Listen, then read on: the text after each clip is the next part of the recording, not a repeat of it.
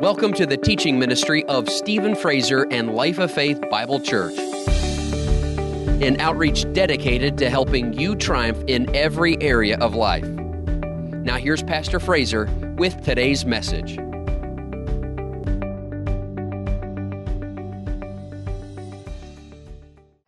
many people remember King David? Dignified David. I mean, a king's got to be pretty dignified, right? King David, dignified David. You know, when the ark of God came into the camp, which represented the glory of God, the presence of God, when that ark came in there, man, David was feeling that glory. He was feeling that manifested presence of God. Hallelujah. And he just, he just, uh, just lost it. He just lost it. He just, he just lost all his dignified self and just started dancing. The Bible says he was whirling around, just whirling around. Took off his kingly robes, just in front of everybody, just whirling around out there, didn't just like a little kid. Just like a little kid, just whirling around in the presence of God. And, and most, I think most of Israel were excited about it, probably out there dancing with him. They were all shouting and celebrating the presence of God. But you see, then there was this one religious woman that stayed back in the castle. She stayed back in her church, in her castle, and she's looking through the window. See, she's looking through the window out there at what's going on, and she sees her husband out there whirling around, dancing, and she was appalled. She was embarrassed. She was ashamed to even look at that, let alone actually get out there and do that. She wouldn't go, she wouldn't go anywhere near acting like that. She was too religious for that. She was too dignified. She was too into herself for that. But David was out there whirling around. See, they're just enjoying the presence of God. She's on the outside looking in. And the Bible says, you got to watch that place of being on the outside looking in. Because the Bible says that the things of the Spirit are foolishness to the carnal mind. They're foolishness to the natural mind. So if you're on the outside, just in the flesh, because that's on the outside, right? We're supposed to be where? On the inside. We're supposed to be operating out of our spirit, not out of our flesh, not out of our feelings, our emotions, and our, and our thoughts, our reasonings. We're supposed to be operating out of our spirit, out of our inner being. We're looking from the spirit at what God's doing. And then, man, it's, it's, it's real to us. That's where faith is. Faith is of the heart, faith isn't of the flesh. And so that's where there's, there's faith, and thus there's excitement, there's expectancy. God gets to move, and you get to moving with Him. Right? Spirit of God gets to move, and you get to moving with Him. God gets happy, we get happy. Hallelujah. God moves in power, we're moving in power. That's, that's, that's just what we do. When we're in the Spirit, that's we're expecting. We're expecting. We're expecting God. God's real to us. But you see, the more in the flesh you are, just kind of looking in, the more judgmental, critical you'll become of the things of the Spirit. That's a sad place to be. I said that's a sad place to be. We see it on the day of Pentecost, Acts chapter 2. How many people know uh, today is the day of Pentecost? Yeah, you don't, you don't hear much of that in the body of Christ. You know, if it was Easter Sunday, then see, people, people recognize Easter Sunday, say, oh yeah, it's Easter Sunday. And everybody gets excited about Easter Sunday. Or, you know, Christmas time, the birth of Jesus. Oh yeah, we celebrate the birth of Jesus. And, and you know, that's a holiday. And everybody gets excited about that. But I got news for you. The day of Pentecost is more important and more powerful than Christmas or even Easter. It's more important than the birth of Jesus it's more important than the crucifixion of Jesus. It's more important than the resurrection of Jesus. That's right. You're looking at uh, some of you look like my puppy when she hears a strange sound. I mean, your heads are tilted. Did he really just say that? Did he really just? See, this is why we got to get our minds renewed. This should be the greatest holiday for Christians of all, and yet it's the most neglected of all. It's the most neglected.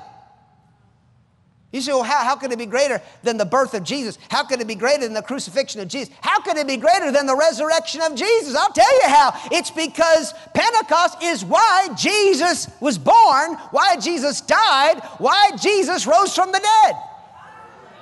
It was so that we could have Pentecost. His coming was not the ultimate. His coming was to bring about the ultimate, which was the coming of the Holy Spirit in each and every one of our lives. Where you and I would be infused with the power of God that rested upon Jesus. So that we would have the same power, the same spirit, the same grace on our lives as Jesus walked in. Come on, somebody. That's what you and I are to have. That's why he came. That's why he came. So his purpose was fulfilled when the day of Pentecost had fully come. The Spirit of God was poured out. He couldn't have been poured out unless Jesus did what he did. Jesus did what he did so we can have what we have today on the day of Pentecost, which is the power of the Holy Spirit upon our lives. It is the most important holiday for Christians. We should be so excited to celebrate this day. Hallelujah. Because it is a reminder of what God did to us, what He gave to us, how He transformed our lives by giving us the power of the Holy Spirit, the fire of God upon our lives. Woo! That's what God has done for you and I. But again, if you're on the outside, and unfortunately, unfortunately, a lot of Christians, they're on the outside, man. They're, oh, they're still stuck in the castle. They're stuck in tradition. I mean, there's a group out there, right there with the ark of God, the presence of God, out there with King David, and they are having themselves a celebration just dancing around, the king's whirling. I mean, I mean, the blessing of God was coming upon their lives. David blessed everybody. I mean, it was powerful. And then you got folks sitting in the background, just kind of watching and judging.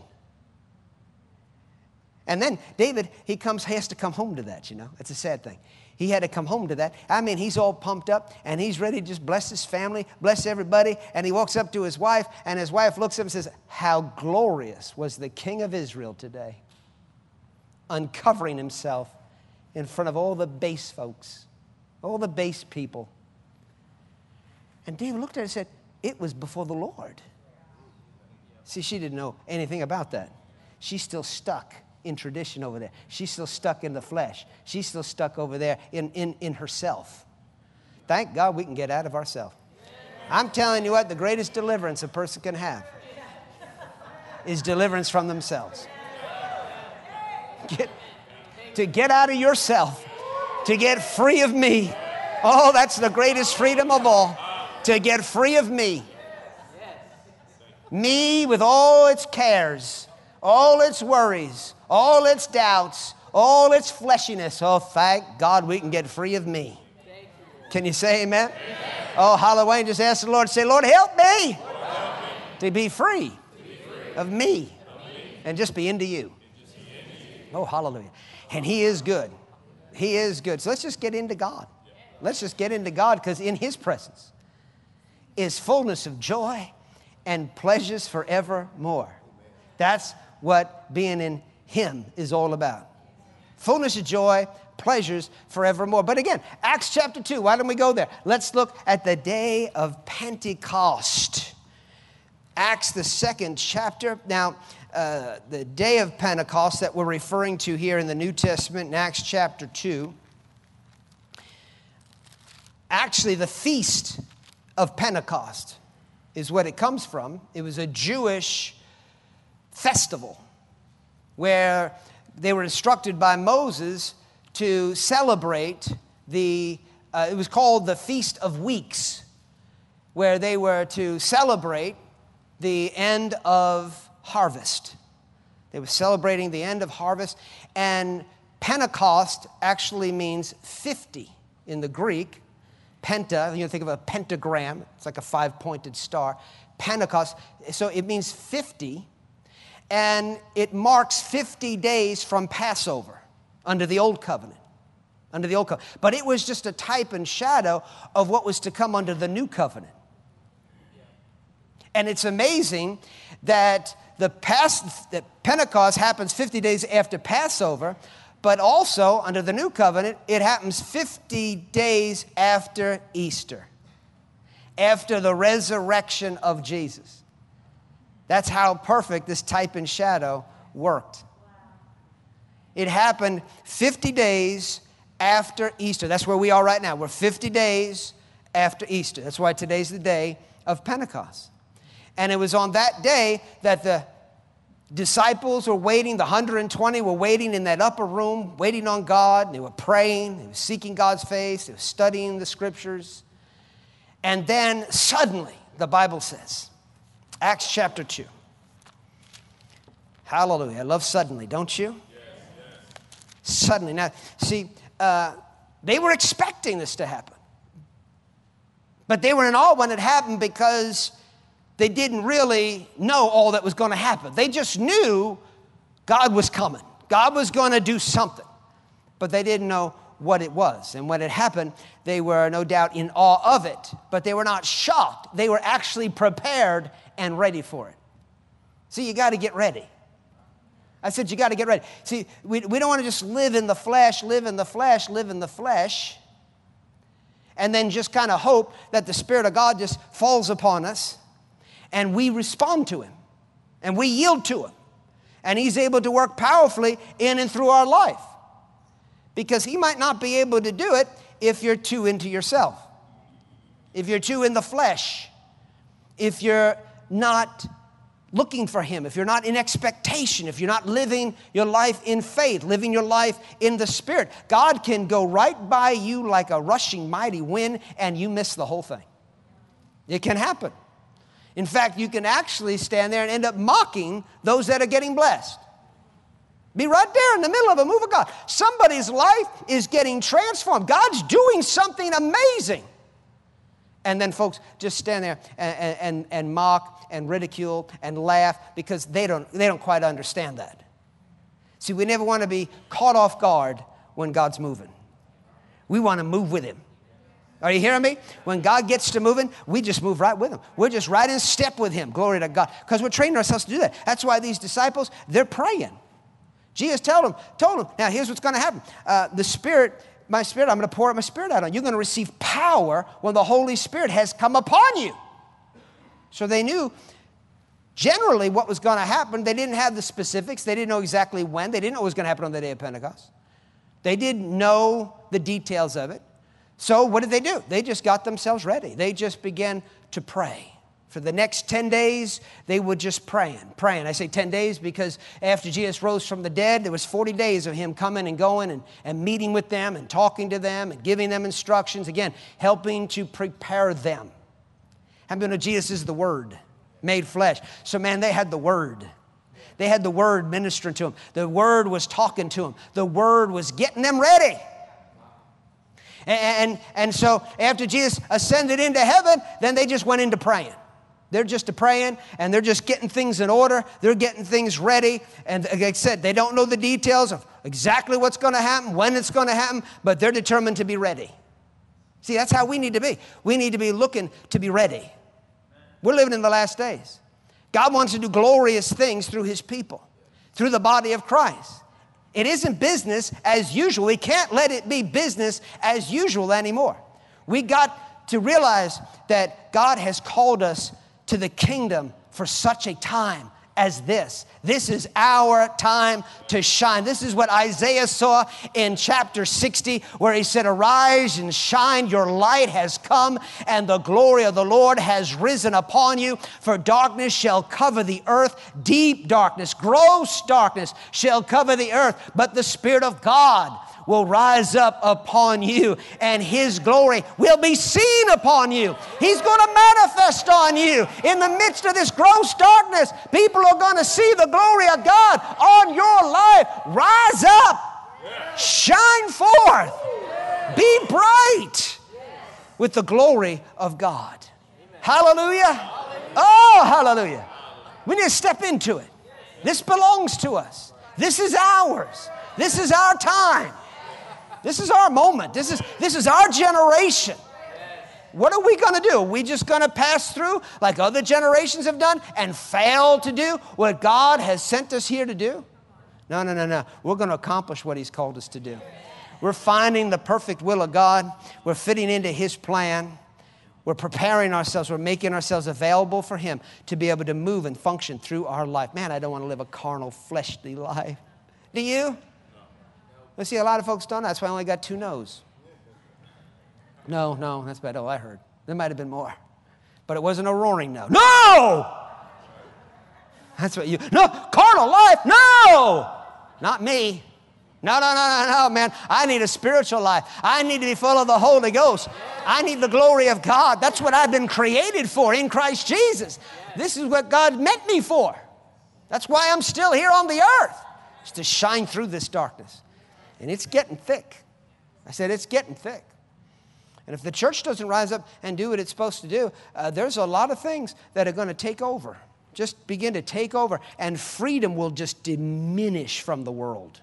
It'll just diminish from the world, as we've seen it done in times past from other nations. It will just diminish. It'll just, and it's it's close to it right now. It has happened before. It'll happen again if the church doesn't do something about it.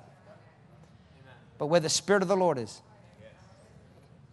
where the Spirit of the Lord is, there is freedom.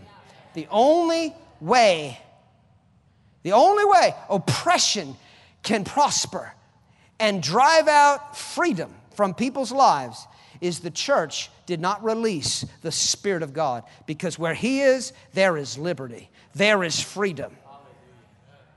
So we need Him. I got news for you. What America needs is a Pentecost. What America needs is a baptism in fire.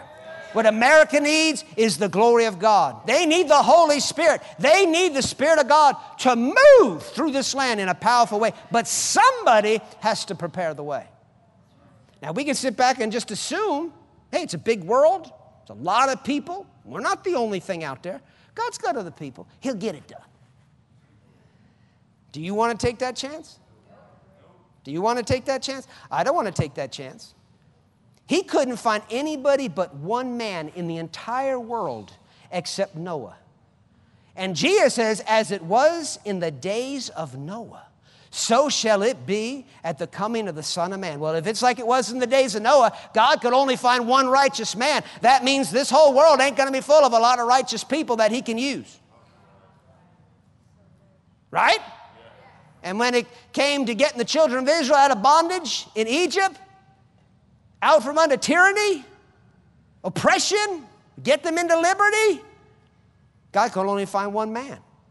And it took him what, four or five hundred years? I think it's 400 years to find that one man, Moses. And the Bible says he was the humblest man in the whole world. He was the humblest man. See, God looked the whole world over and he found one man that was humble enough. That's what the Bible says. He was humble enough for God to use in this powerful way. That's why I'm praying, Lord, make me the humblest man on the face of the earth. I need to be humble. Help me to be meek. Help me to fully depend on you, trust in you, not trust in the arm of the flesh, not worry about myself, and just be concerned with you and your kingdom coming, your will being done. God's looking. He's looking to show himself strong. He's looking. Apparently, he hasn't found too many people yet. I mean, he's done things. There's been pockets, you know, little pockets of moves of God, pockets of revival, pockets of manifestations. And some of those pockets consisted of millions of people, you know. God, God's done powerful things. No question about that. And he's doing powerful things. But we need some earth shaking things right now because we see too much of Satan doing his thing. Is Satan doing too much of his thing? He's already gone too far. He's, he should never have gotten this far. It Should never have happened. Somebody better put their Holy Ghost foot down. Somebody put their Holy Ghost foot down and say, Enough is enough. Bless God. We're going to have a move of God. The fire of God's going to fall. The glory of God's going to come. And God wants to do it. So it's a matter of us getting into position. It's some folks preparing themselves for Him to be able to move and manifest through their lives. Hallelujah. Oh, praise God. Say, Sign me up. Amen. Set me on fire. Set me on fire. Burn, Holy Spirit. Burn in my life. Acts chapter 2, verse 1. Now, when the day of Pentecost had fully come, they were all with one accord in one place, and suddenly there came a sound from heaven as of a rushing mighty wind, and it filled the whole house where they were sitting. Now, notice, this did not just happen because God, in His sovereignty, planned for it to happen. It was because people got into position to allow God to do this through their life. Let's not forget that because you got to go back to chapter 1 and see these folks prepared themselves. Jesus prepared them, and then when he ascended, they started preparing themselves. Today, Jesus, through the pastor or evangelist, whatever anointing's on me right now, is preparing you. But then there's some homework you got to go home and do. Come on, somebody. The, the, the, teacher can't do it all. There's some things you're gonna ha- you're gonna have to go into your prayer closet. You're gonna have to get alone with God. You're gonna have to do due diligence to find out what needs to go overboard, what needs to get out of your life, what needs to be changed. It might be an attitude. It could be anything. But you let God search you search you and cleanse you and purify you, and you prepare yourself. You get yourself anointed with the Holy Spirit. You set your mind on Him, set your mind on things above, and not be so carnally minded. Amen. You got to do some homework. It's not just, it's just not what we get, thank God, what we get at church. Thank God what we get at church, right? Thankful for what you get at church. Hallelujah. Yeah. But then, then you got to do your due diligence. Verse 2 And suddenly there came a sound from heaven as of a rushing mighty wind, and it filled the whole house where they were sitting. Then there appeared to them divided tongues as of fire. Everybody say fire. That wasn't everybody. I said, everybody say fire. fire. Come on, you got to get it in your mouth. Get in faith about this. Faith is in the heart and in the mouth. Then there appeared them tongues as of fire, and one sat upon each of them. And they were all filled with the Holy Spirit and began to speak with other tongues as the Spirit gave them utterance. Notice this the power of God came in there, filled them up, and the first thing we see them doing is something totally supernatural. Totally supernatural. He fills them up, and now they are speaking in tongues. They are speaking in a heavenly language. Uh, it is so sad that so many out there, commentaries. You can read commentaries from so called Christians that know nothing about the power of God. Nothing about the power of God. And they'll tell you, they'll teach you that this is foreign languages that they were speaking so that the people could understand the message. Excuse me, uh, let me clarify. It was foreign languages, languages, foreign languages in other words, it's more than one language. It's different languages. You know, it's Spanish, Chinese, whatever. They're speaking it all. Supernaturally, they're speaking foreign, la- the apostles, excuse me, the apostles were speaking foreign languages so that people could understand the message. That's, that's what speaking in tongues is. Read some commentaries if you want to if you want to make yourself feel not so good. And what a denial of the truth. What a denial of the truth. To say this is foreign languages when I can give you tons of scripture, but I only have to really give you one scripture. 1 Corinthians chapter 2.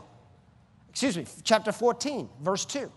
He who speaks in a tongue does not speak to men. He who speaks in a tongue does not speak to men, but to God. For no one, not the Chinese, not the Spanish, no one understands him. However, in the spirit, he speaks in the what? In the in the flesh? No, no, no. In the spirit, he speaks very different languages, mysteries. See? He's speaking mysteries. It's one language. And it also tells us that the whole 120 were filled with the Holy Spirit and began to speak with tongues. It wasn't just the apostles. That includes Mary. She was in there. She wasn't an apostle. She spoke in tongues. Fire came up, sat upon each and every one of them. They all spoke in tongues. But you see how human reasoning gets in there and tries to destroy the gospel, destroys the word of God in people's hearts and people's minds. So you have Christians walking around like empty cans. They got the label Christian, but there's, you open it up and nothing comes out. It's empty. There's no power. There's nothing supernatural. No, no, no, friend. This is a supernatural language. And it's not just for the apostles. And it wasn't just for that day, because it's in the epistle written to the church at Corinth, where Paul said, Now, you guys, I love that you're speaking in tongues.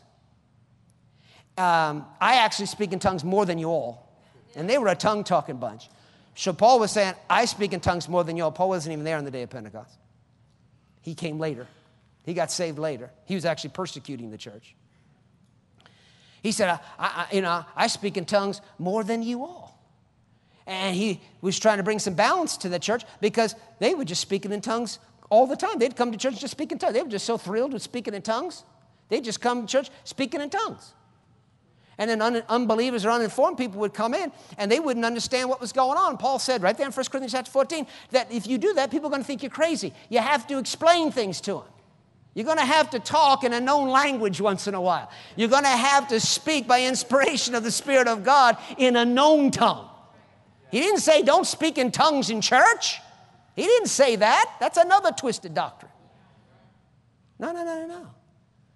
He was just saying that's you, just, you just can't keep speaking in tongues. And I could tell you why they were speaking in tongues all the time. Well, he tells you in the first chapter of, of Corinthians. They came behind in no gift. They were moving in the manifestations of the Spirit of God. And speaking in tongues is the springboard into the manifestations of the Spirit of God. If I want to see more of the manifestations in my life, then I got to speak in tongues because it helps get me over into that. Helps me get me over into that flow where God begin, can begin to do miraculous things, powerful things that He wouldn't be able to do unless I had yielded myself to the Spirit of God through speaking in tongues. Speaking in tongues, again, it prepares you for more, to take you deeper into the Spirit. We don't want to just be in the foyer of the Spirit. You understand? Some people they just get in the door and go shika mahuta shamata kisita. And that's as far as they go. They just stand there in the foyer and they just lean up against the door. And they don't go in and experience any more. But then see, they're saying, well, I, I speak in tongues. I believe in speaking tongues. I don't think it's foreign languages. And so praise God, I got, I got one up on these people on the other side of the door. But you're still leaning up against the door. Friend, there's so much more. There's so much more. We got to go on into the more of what we've been called for. Can you say amen? amen? Hallelujah. So they started speaking in tongues, speaking to God praising worshiping God in this heavenly language. We need to be doing it more. We need to do some of that today. That's why we have prayer before service. We give people the opportunity to be praying in tongues. You know, instead of just listening to Christian music, which is questionable. I won't go there. Or maybe just a little bit. How many people know there's Christian music that has Christian lyrics but no spirit, no anointing. Then there's Christian music that the Holy Spirit is all over. And it's actually worship, it's actually praise. It isn't just music. You understand what I'm saying? And when you hear it, it pulls you into the presence of God. That anointing spills over on you as you sit there and praise and worship along with this music. See what I'm saying? So it's not just, it's got Christian lyrics and it's the world. It sounds like the world, smells like the world. I mean, you might as well be reading commentaries about foreign languages. I mean, you just might as well be doing that. Bless God, I can't even listen to that stuff. It's the world. I don't want that. I need God. I said, I need God. We're in hot pursuit of Him. We don't have time for, we don't have time to waste, folks. I got news for you. Time's running out. Time's running out. And the days are evil. You and I need to get with the program, kick it in high gear. Yeah. Hallelujah. We need God to light our fuse, light a fire under our shamika. I went into tongues on that. That's interesting. Just light a fire under us, Lord. Set me on fire. So we can go. Move with the Spirit of God. Quickly, quickly, quickly. We need firepower. Somebody say, I need firepower. Yeah, that's right. So you, you, you, get yourself in position for that, and you're doing that, speaking in tongues, speaking in tongues, speaking in this Holy Spirit language. And then, you know, what else happened? They were speaking in tongues. Of course, Peter got it preached, and uh, and of course, he said over in verse 39 concerning this promise of the Holy Spirit. He said, "For the promise is to you." He's talking to thousands of people that had gathered for the feast of Pentecost. The promise is, is to you and to your children and to all who are far off. See, this is why Jesus came. It's for all of us to have the power of the Spirit of God like Jesus had upon our life. That same power on Jesus is supposed to be on our lives. Glory to God. It's to you, it's to your children, to all who are far off, future generations, we could say. As many as the Lord our God will call. See, all we got to do is answer the call. God's calling today. Let's answer the call. Let's answer the call to receive a fresh fire of the Holy Spirit and be launched into the greater glory of God that we're to be walking in. Greater manifestations of the Spirit of God. And we immediately begin to see these greater manifestations as we go to Acts chapter 5 and continuing our series on the book of Acts. We're in Acts chapter 5. And notice in verse 12, it says, and through the hands of the apostles, many signs and wonders, everybody say many. many. Many signs and wonders were done among the people. And they were all with one accord in Solomon's porch. And then in verse 15, it says, And they brought the sick out into the streets and laid them on beds and couches, that at least the shadow of Peter passing by might fall on some of them.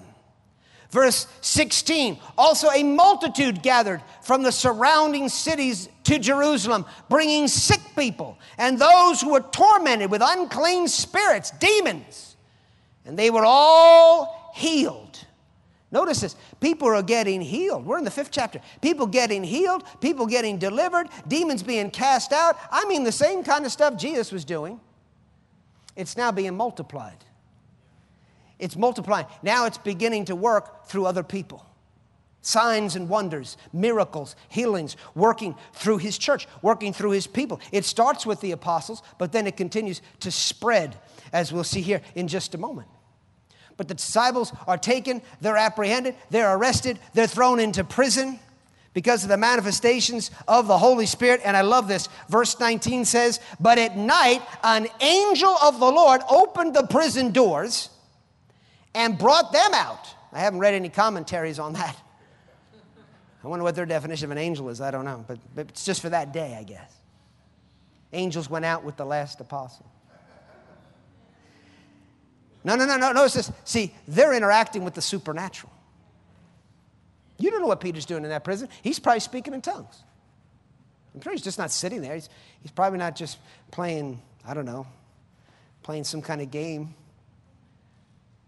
in the dirt or something. He probably just is sitting there, you know.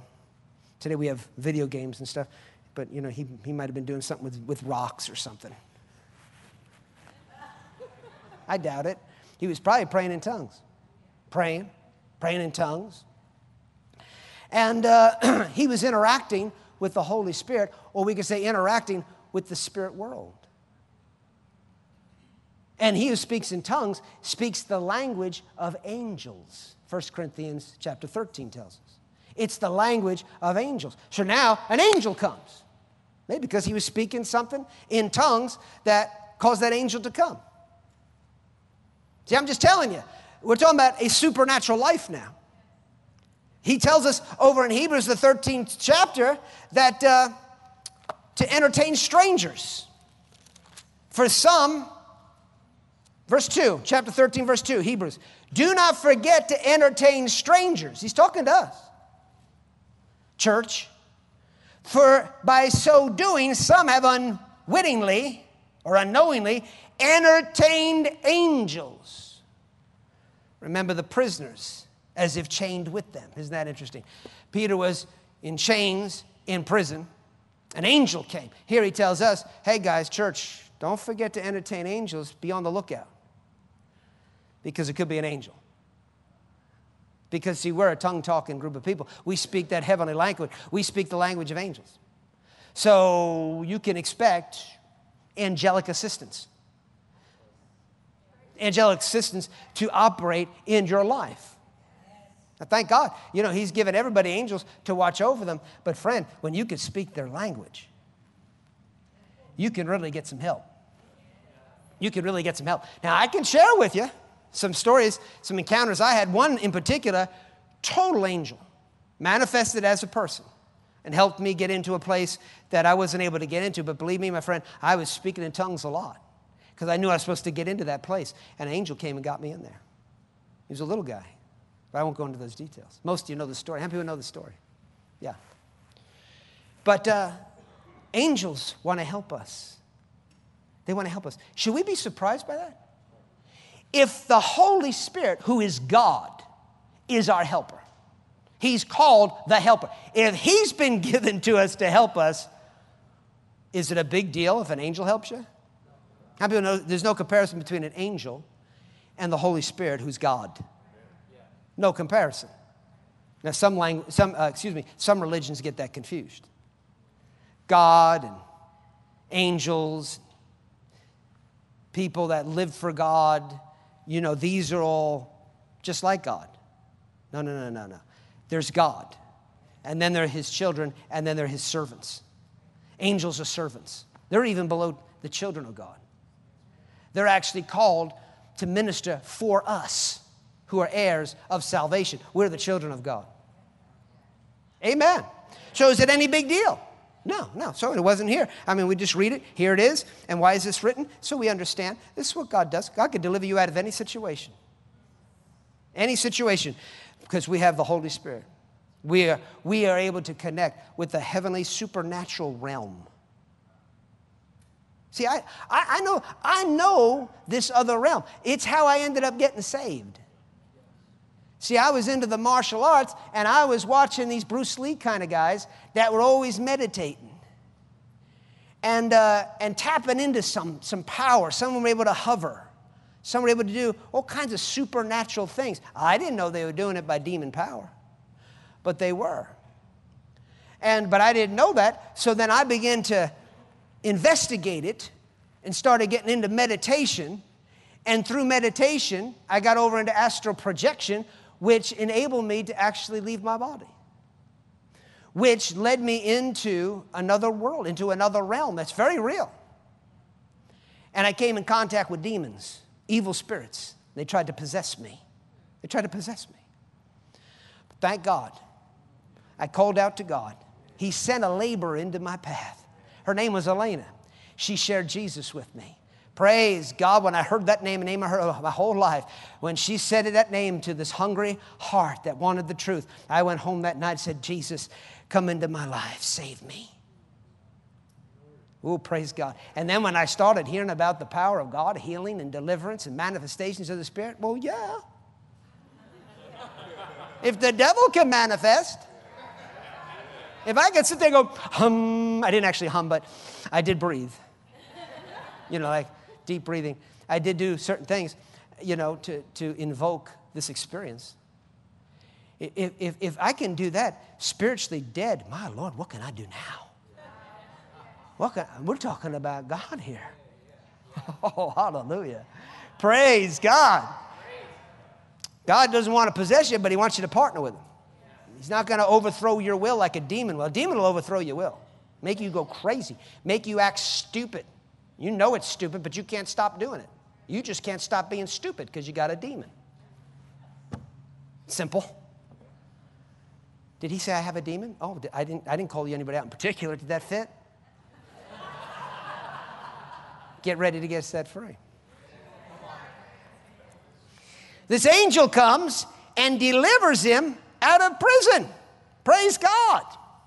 And so, anyway, uh, the disciples end up back in front of the council and they end up getting rebuked. And the council ends up beating them. Can you imagine beating these guys who just escaped from prison supernaturally? And yet you're still so arrogant you can't even see it. That's, that's how darkness, how dark the darkness can be. When a person can't see, they can't see. You can just forget about it. It don't matter if an angel appears. It don't matter if God does something, translates you out of a prison into, into the temple. It, it doesn't matter what kind of super miracles, healings. It doesn't matter who gets out of the wheelchair. It don't matter. It doesn't matter if the dead are raised. If they're blind, they're blind. If God don't open their eyes, they don't see. So that we leave up to God. I said that we leave up to God. We got to watch it. Try. We got to watch about being trying to be too tactful, so that we don't offend anybody, and we just win everybody to Jesus. You know, in a nice, peace, calmly way. No, no, we're going to do it God's way. I said we're going to do it God's way, and it could be messy. It could be messy. The day of Pentecost was pretty messy. I mean, people thought they were drunk. They mocked, saying, These guys are drunk, says the mockers. They're on the outside looking in. They're drunk. Peter had to stand up and say, Well, we're drunk, but we're not like you think. It's not on alcohol, but it's on the Holy Spirit. What does it mean to be drunk? Intoxicated, overcome. It's time to be overcome with Him. Not just do a little shandai rondai, untie my bow tie. Uh, uh, you know, I'm talking about speaking in tongues till you're intoxicated, you know what I'm saying? Just you don't care about anything anymore. I remember, you know, I, I, was going to a Bible school out there in Oklahoma, and, and on Friday nights there was a certain minister that had these special meetings. And we had heard about him, prophet of God, really flowed in the things of the Spirit. So we said, well, let's go out there. So we went there, went to the meetings. And I remember the first time we met him, he was, he got up on the platform. He was a drunk. He was an absolute drunk, but not on wine, not on alcohol. He wasn't doing, he wasn't doing physical drugs, you know, natural drugs. But he was out there. And he got up there and he said, Praying six hours in the Holy Spirit. I don't care about anything anymore. and it wasn't just like you're watching this guy, it was like it was getting all over you. It was just like you walked out of the meeting, I don't care about anything anymore. It's like, you know, he, what he, he started serving what he was drinking for six hours. Praise God forever. Thank God for church. Thank God for special meetings where you can come and somebody can just give you a drink of everything God's been filling them up with and preparing them with to be able to minister to you.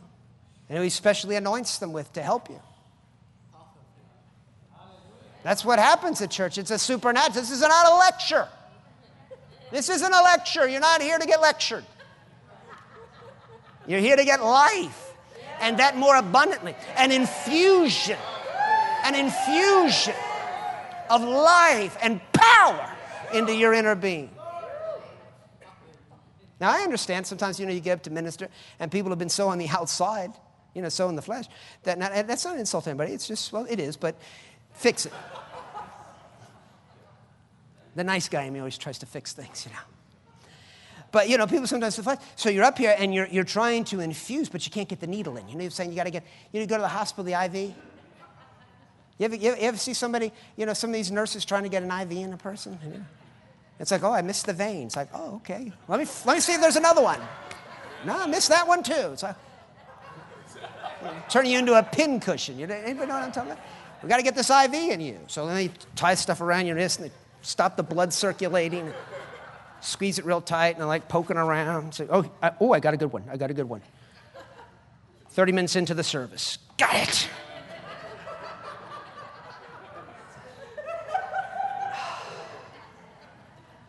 oh, God's doing something today.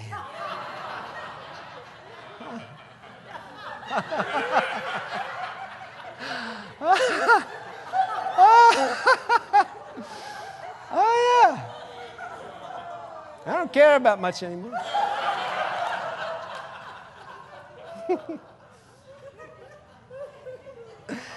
oh, praise God.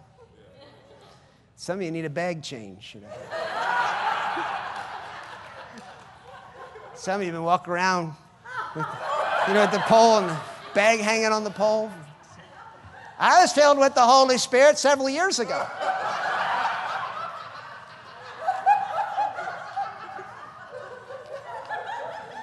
Can I see that?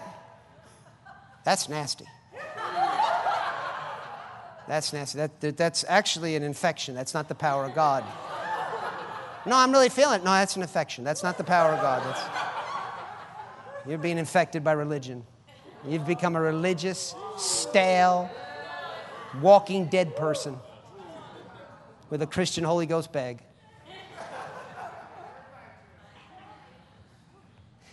If that's you, you're in the right place. This is immediate care.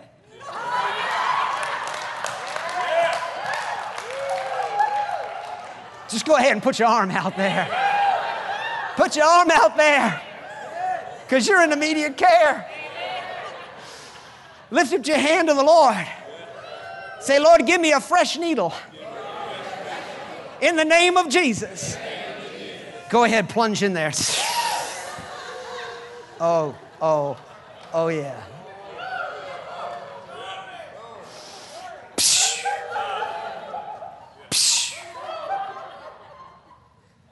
Can you imagine that?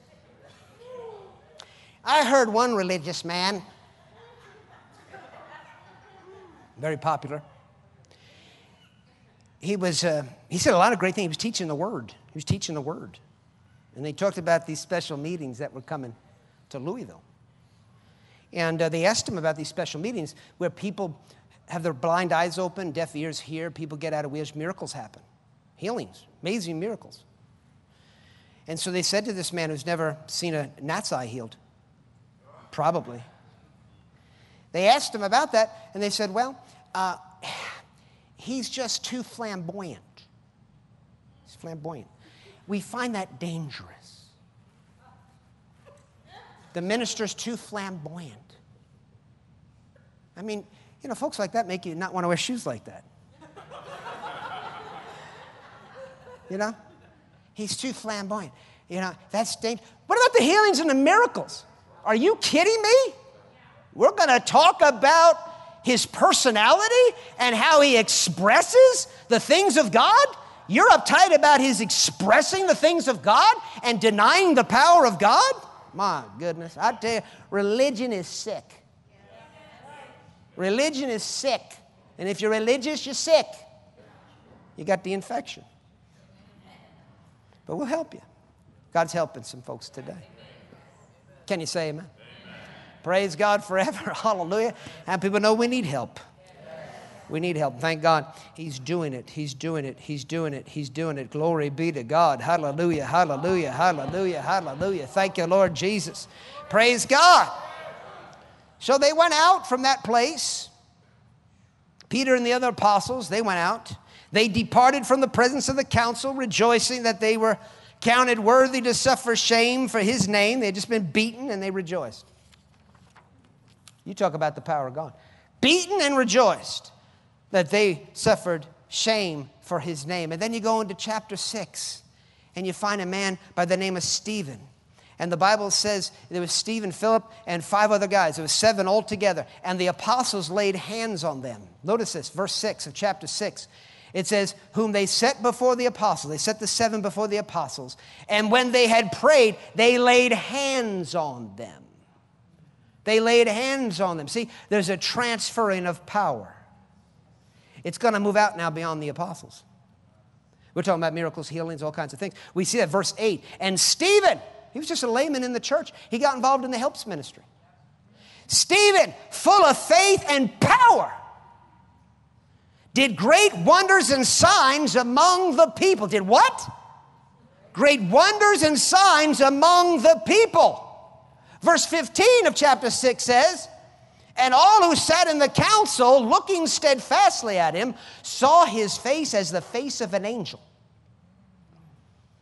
Now, you know, a face of an angel, a lot of folks think, oh, he must have been cute. He must have had nice big red rosy cheeks. Oh, no, no, no. He didn't just have rosy cheeks. The Bible says over in Daniel, I think it's Daniel chapter 6, that an angel appeared to him. And his face was like the face of his countenance, like, the, like lightning. Like, in other words, he was lit up. This man is lit up with the glory of God. And then Stephen ends up preaching a great message in chapter 7. We won't get into that whole message, but then you come over to chapter 8 and the other laymen in the church that the apostles laid their hands on. The Bible says in verse 5 Then Philip went down to the city of Samaria and preached Christ to them. And the multitudes with one accord heeded the things spoken by Philip, hearing and seeing the miracles which he did. For unclean spirits, crying with a loud voice, came out of many who were possessed, and many who were paralyzed and lame were healed. And there was great joy in that city. See, now Philip's walking in that power.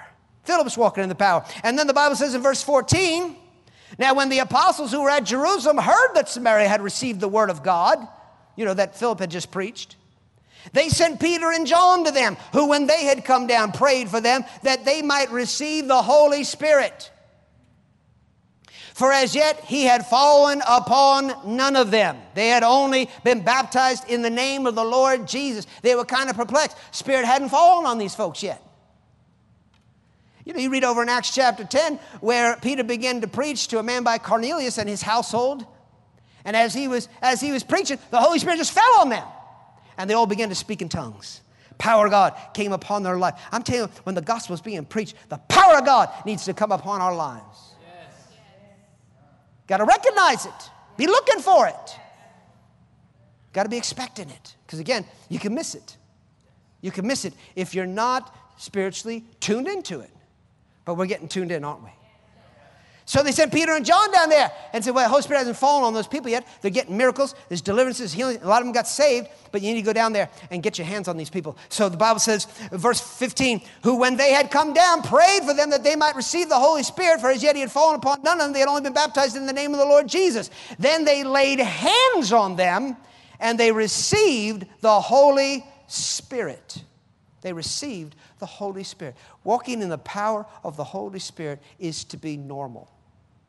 It's to be normal for you and I. Can you say amen? amen?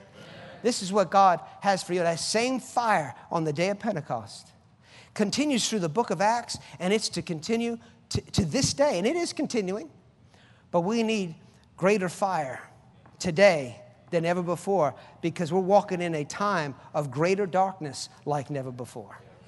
Do you believe that? How many people have faith in the great darkness? You believe, you know, this is, oh yeah, amen, great darkness, great. How about great glory? How about great glory upon? Oh yeah, this is the time of the great glory. We know it's the time of the great darkness. How about this is the time of the great glory? Whew, this is the time. This is the time, and we're the people.